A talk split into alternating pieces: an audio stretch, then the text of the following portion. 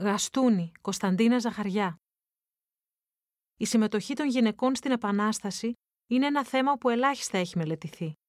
Βρίσκεται συχνά σε έναν θολό χώρο μεταξύ ιστορίας, παράδοσης και λογοτεχνίας. Εκτός από κάποιες διάσημες και ηρωικές γυναικείες μορφές όπως η Μπουμπουλίνα και η Μαντό Μαυρογένους, λίγα άλλα ονόματα μας διασώζονται. Μία από αυτές τις γυναίκες ήταν και η Κωνσταντίνα Ζαχαριά, κόρη του Λάκωνα οπλαρχηγού Ζαχαριά Μπαρμπιτσιώτη. Ο Μπαρμπιτσιώτης σκοτώθηκε από τους Τούρκους όταν ήταν μικρή, το 1803, και η Κωνσταντίνα ήθελε, πολεμώντας τους Τούρκους, να εκδικηθεί και να τιμήσει τον νεκρό της πατέρα. Έχει διασωθεί στην παράδοση ως η ηρωίδα που ξεκίνησε την επανάσταση στη Σπάρτη, σκότωσε τους Τούρκους στο Μιστρά ή κατά άλλους στο Λεοντάρι. Αλλά το όνομα και η φήμη της έχουν ξεφύγει από τα ελληνικά σύνορα. Ο Ισπανός συγγραφέας Εστανισλάο Βάγιο εμπνεύστηκε από τη μορφή της Κωνσταντίνας για τη φανταστική κατά τα άλλα ηρωίδα του μυθιστορήματος «Η Παρθένος του Μεσολογγίου» που εκδόθηκε το 1830.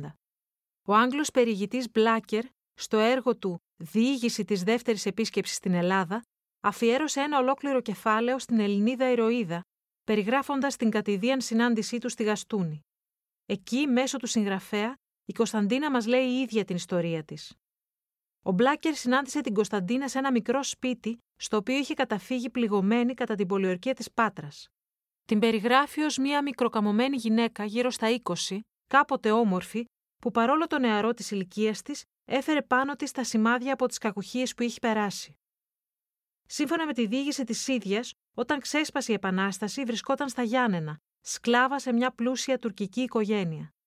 Μία από τις δουλειές της ήταν να πηγαίνει στο πηγάδι για νερό, Εκεί έβλεπε συχνά τη βιαιότητα των Τούρκων απέναντι στους Έλληνες. Δεν μπορούσε πια να μένει αδρανής. Έτσι το έσκασε με τα λίγα χρήματα που κρατούσε κρυμμένα για να λάβει μέρος στον αγώνα. Όταν το 1822 έφτασε στη Γαστούνη, ήταν ήδη πολεμίστρια. Συμμετείχε στην πολιορκία της Πάτρας όπου πληγώθηκε. Στη Γαστούνη η Κωνσταντίνα περίμενε να αναρρώσει πλήρως για να μπορέσει να επιστρέψει στη μάχη. Ο Μπλάκερ περιγράφει πως δίπλα της είχε ακουμπισμένο το γυλαίκο που κεντούσε εις αναμονή της επιστροφής της. Όπως του λέει και η ίδια, θα συνεχίσει να πολεμάει μέχρι να φύγει και ο τελευταίος Τούρκος από το Μοριά.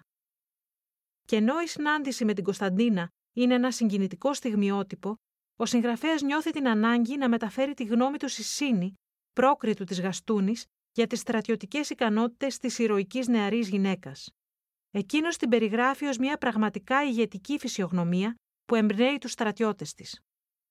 Για εκείνη την εποχή, η Κωνσταντίνα Ζαχαριά είχε βρεθεί πολύ μακριά από τον παραδοσιακό και αναμενόμενο κοινωνικό ρόλο του φίλου της.